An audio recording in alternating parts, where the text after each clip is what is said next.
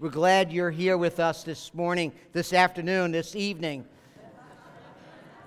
celebrating with you. And my gift for you this morning uh, is a short sermon. You're welcome. Don't applaud, just throw money. If you're part of our family, you know we've been studying the gospel according to Luke. We're in chapter 3, already went through that Christmas story in that gospel account. Uh, we do expository preaching. We preach through books of the Bible here. Um, uh, so we're going to look at Matthew chapter 2 uh, and briefly look at that story of Christmas. And I want to, just for a few moments, consider three characters and their three responses to the birth of Christ. Three responses representing really three different ways that people approach God.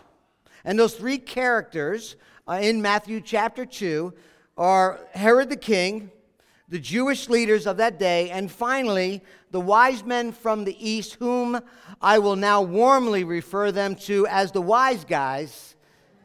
It's an Italian thing. So let's see, number one, let's see King Herod and the opposition of King Herod. Notice with me in verses 1 through 3, if you have your Bible or an app, open it up, Matthew chapter 2, verses 1 through 12. And notice with me in verses 1 through 3, when the wise guys told King Herod that they saw the rise of the star of the king of the Jews, they had come to worship him, but Herod was troubled and all of Jerusalem with him. You see, King Herod was used to doing whatever King Herod wanted to do. He was obviously threatened by someone they, that's been called now king of the Jews. So he gathered all the religious leaders of that day, uh, the Jewish religious of that day, and they, he inquired, where was Christ to be born? Not, not so that he can worship him, but that he would kill him. You see, Herod was a cruel man was a crafty man and permitted no one, not even his own family, to interfere with his rule or to prevent the, the satisfying of his evil desires. He even had his own wife and two brothers murdered as he suspected them of treason. And what I read uh, this week, that it was actually his favorite wife. So I don't, I don't, you, you're going to kill someone, you might as well be not least favorite. Not that we should kill, I love my wife. Herod, I, I don't know, he, he, he, was, he, he married nine times, he, political uh, ties around his marriages, he did whatever it took. And what we want to look at and what we want to say about King Herod this evening is his response to Jesus, what we would call irreligion. People who want to be their own king, their own savior, own Lord, and do whatever they see fit. Irreligious people seek to be their own Lord and their own saviors through the rejection of any kind of religion, rules, or regs. No one tells me what to do. No one tells me how to live. I determine what's right and wrong for me. And it was King Herod's failure to humble himself and allowed pride to get in the way and his arrogance that came in between him and the Savior. Proverbs 16 says, Pride goes before destruction, a haughty spirit before a fall.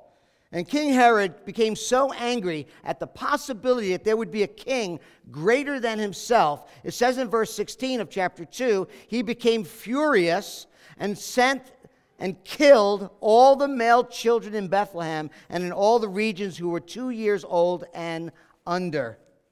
Now, I would like to believe that anybody, everyone in this room would, would say, you know what, that's a, a bad, not very good response and approach to the good news of the birth of Jesus, right? We all would say that. But let's think about this for a moment. What prideful attitude has kept you or kept me this year from bowing our knee and worshiping the Lord Jesus Christ? How many times has God maybe come to us through His Word, through a, through a messenger, but we'd rather kill the thought of bowing our knee, bowing our heart to God? You see, Herod had this attitude who is this king? I, am the only king. Who does this Jesus really think he is? It was Blaise Pascal, a famous 15th century mathematician and follower of Christ, a philosopher also. He said this Knowing God without knowing our own wretchedness makes for pride. Knowing our own wretchedness without knowing God makes for despair. But knowing Jesus Christ strikes the balance because he shows us both God, and I believe he means his love and grace, and our own wretchedness, end quote. You see, before we embrace the good news of the gospel, we must know what the bad news is that our sin has separated us from a holy God. But the good news is God's love and God's forgiveness can be experienced because it was granted to us, given to us through the, the Lord Jesus Christ. It is on the cross where Jesus died as our substitute, paying the penalty for our sin, bearing our sin, and rising from the dead. And now love and forgiveness can be experienced So don't let Christmas, don't let your pride, excuse me, keep you from humbly responding to God's love and forgiveness this Christmas season. It was the famous theologian John Lennon who said, Christianity will go, it will vanish and shrink. I needn't argue with that. I'm right, I'll be proven right. We're more popular than Jesus now. I'm not sure which will go first rock and roll or Christianity, end quote. Then John Lennon died, met Jesus, and said, Yeah, I shouldn't have said that, right? Don't respond to Christ this Christmas with pride or self justification, self actualization. That will keep you from Jesus, keep you from approaching God, having a relationship with God. That was the problem with Herod. But now look at the religious leaders.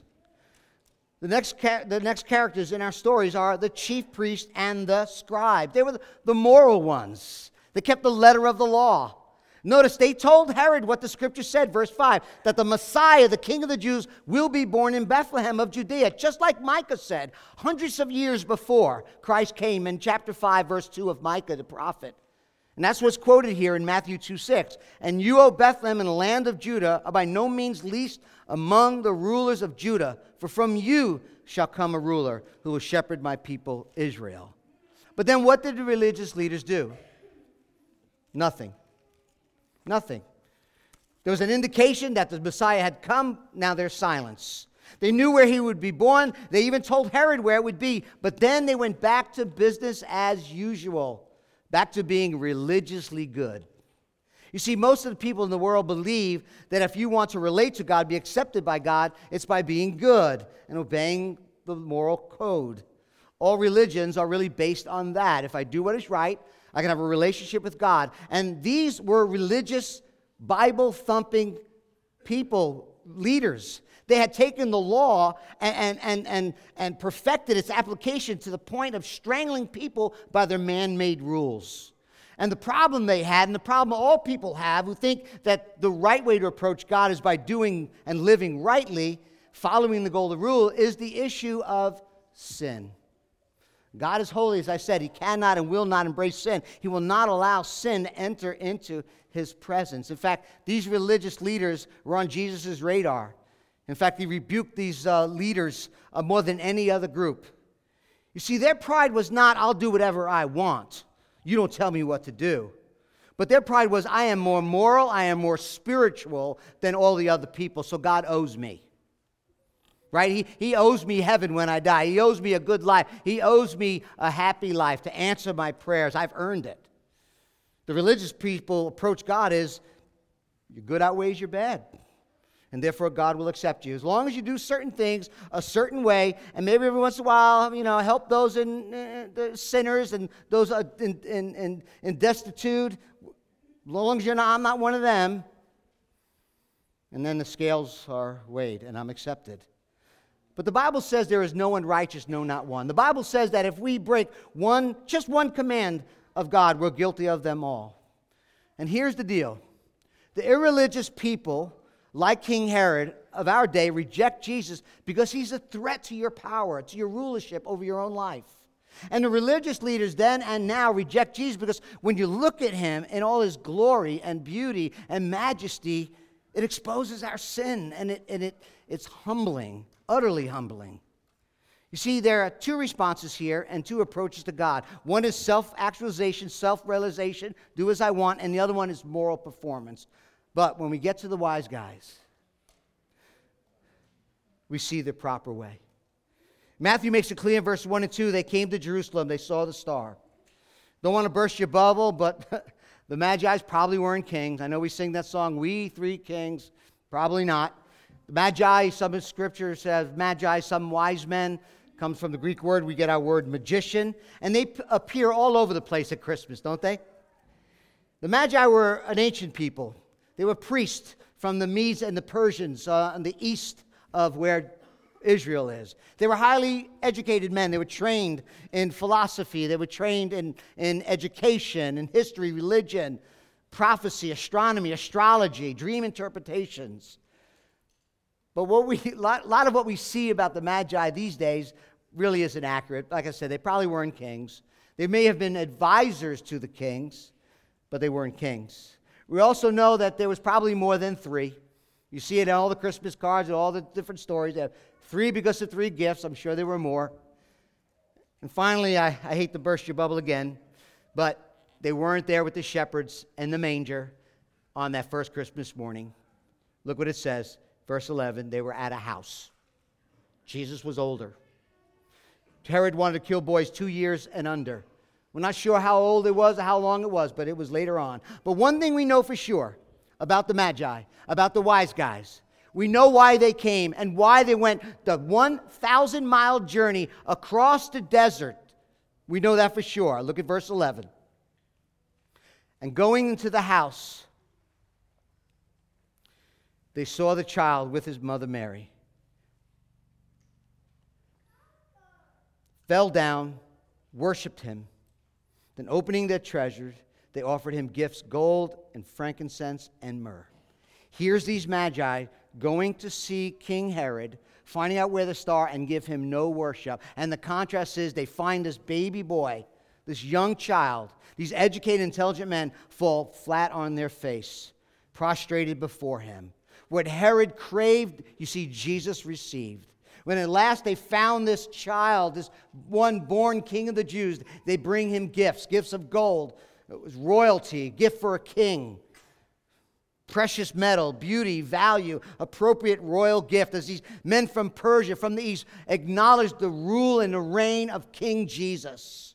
Then they give him frankincense. Frankincense was used uh, in the Jewish temple. It was mixed with some other compounds and was used for a sacrifice, an incense used for sacrifices and for prayers. It was blended uh, in one of the meal offerings as, as an offering and thanksgiving and praise to God. What a sacrifice.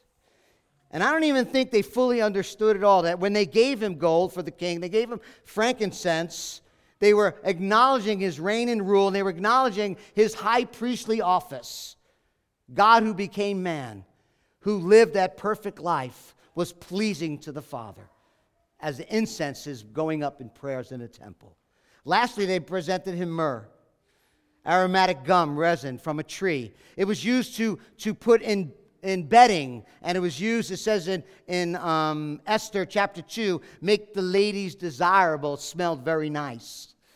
It was mixed in Mark 15 with, with anesthetic mixed with wine and water.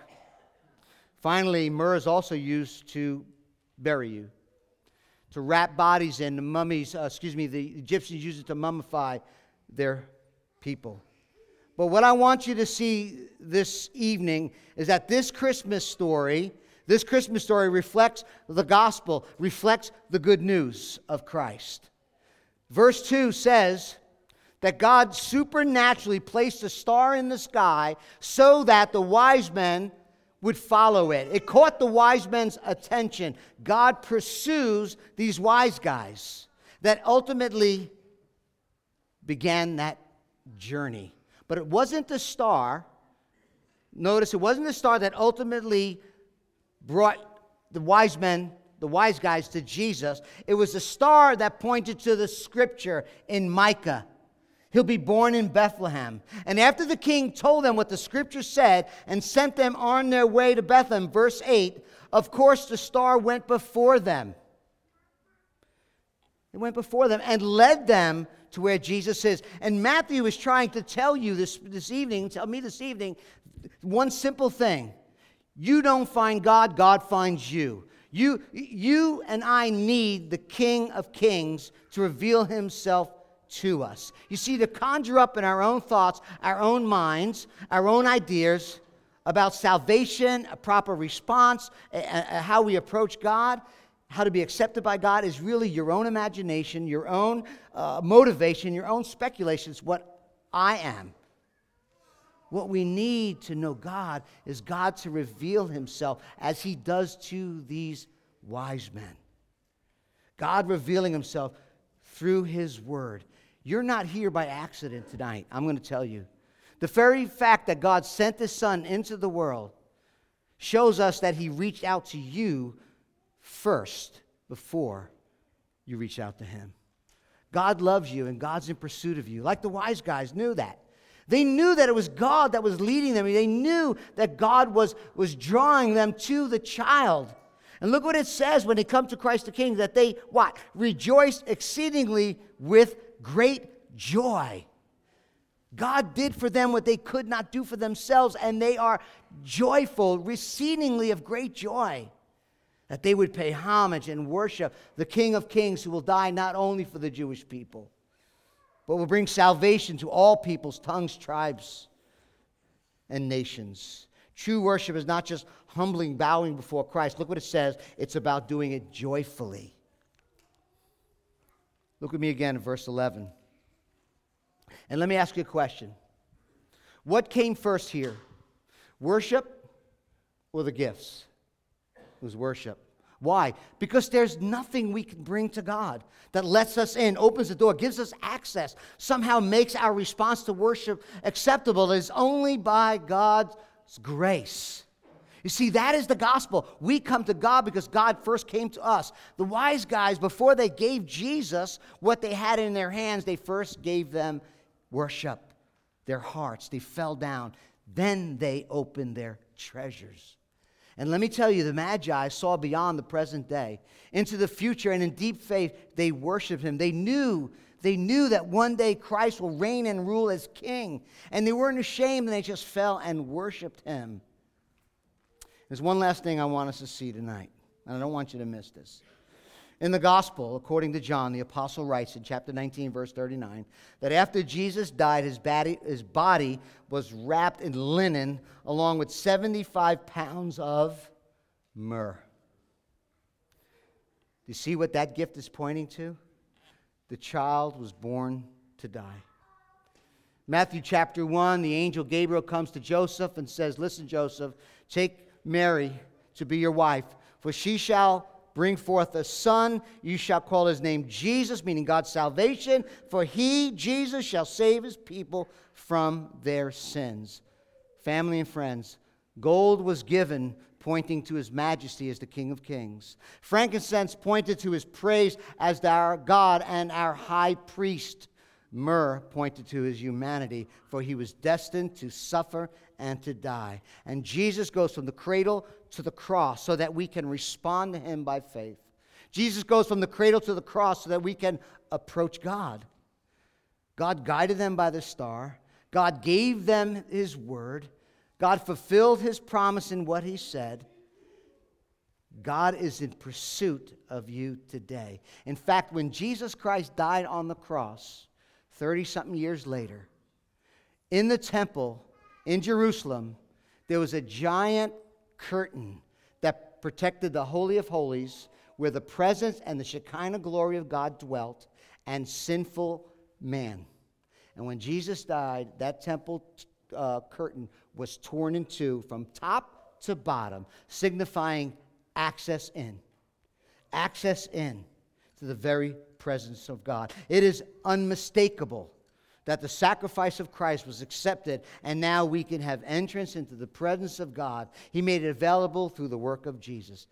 Access, accessibility for sinners to approach a holy God. Now, listen.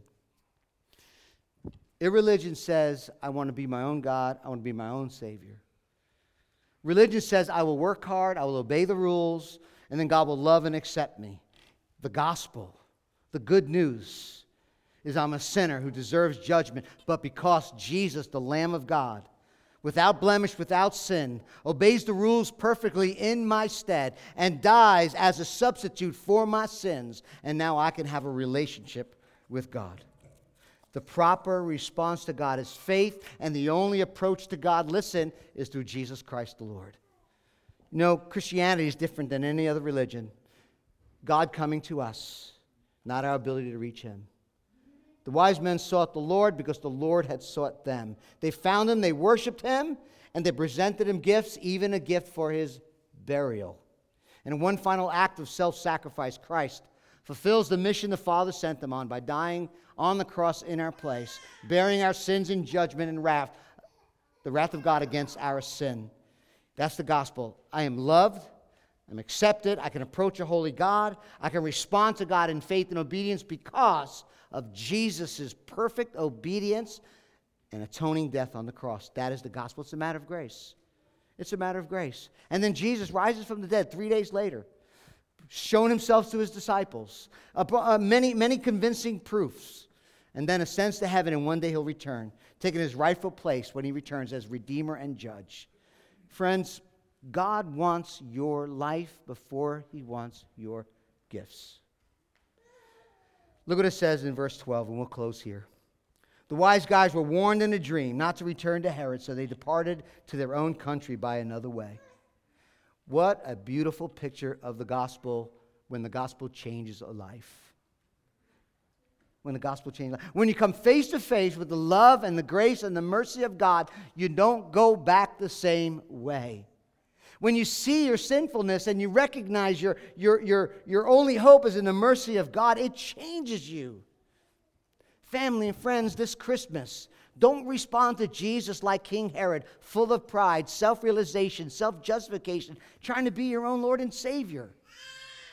This Christmas, don't respond to Jesus like the religious leaders, thinking, I'm good enough. I'm going to outweigh those scales. Let's be honest, we're not.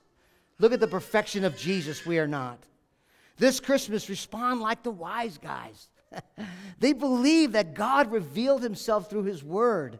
And by grace through faith, they fell on their knees and worshiped him as the King of kings, Lord of lords, who would die as an atonement for their sins. So let me ask you this evening how will you respond to Jesus? What is your approach to God? Is it trying to do everything you could possibly do?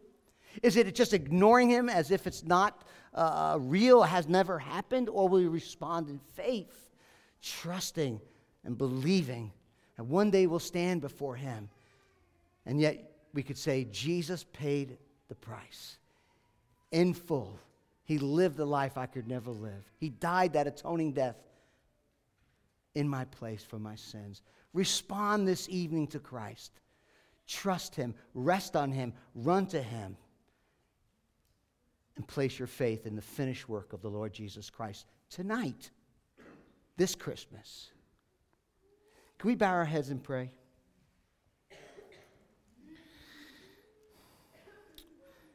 Father, I think we all can see ourselves in one of these three approaches. And Father, we pray that there's someone here that would see the two ways is, is just not proper, not right, and has eternal consequences. And God, we pray that your spirit right now would work in our hearts. That your spirit would show us our sin and show us your forgiveness. If you're here tonight, you've never trusted Christ, to the quietness of your own soul, trust him now. Rely upon Him now. Acknowledge your sin, turn from it, and rest in the finished atoning work of Jesus and follow Him all the days of your life.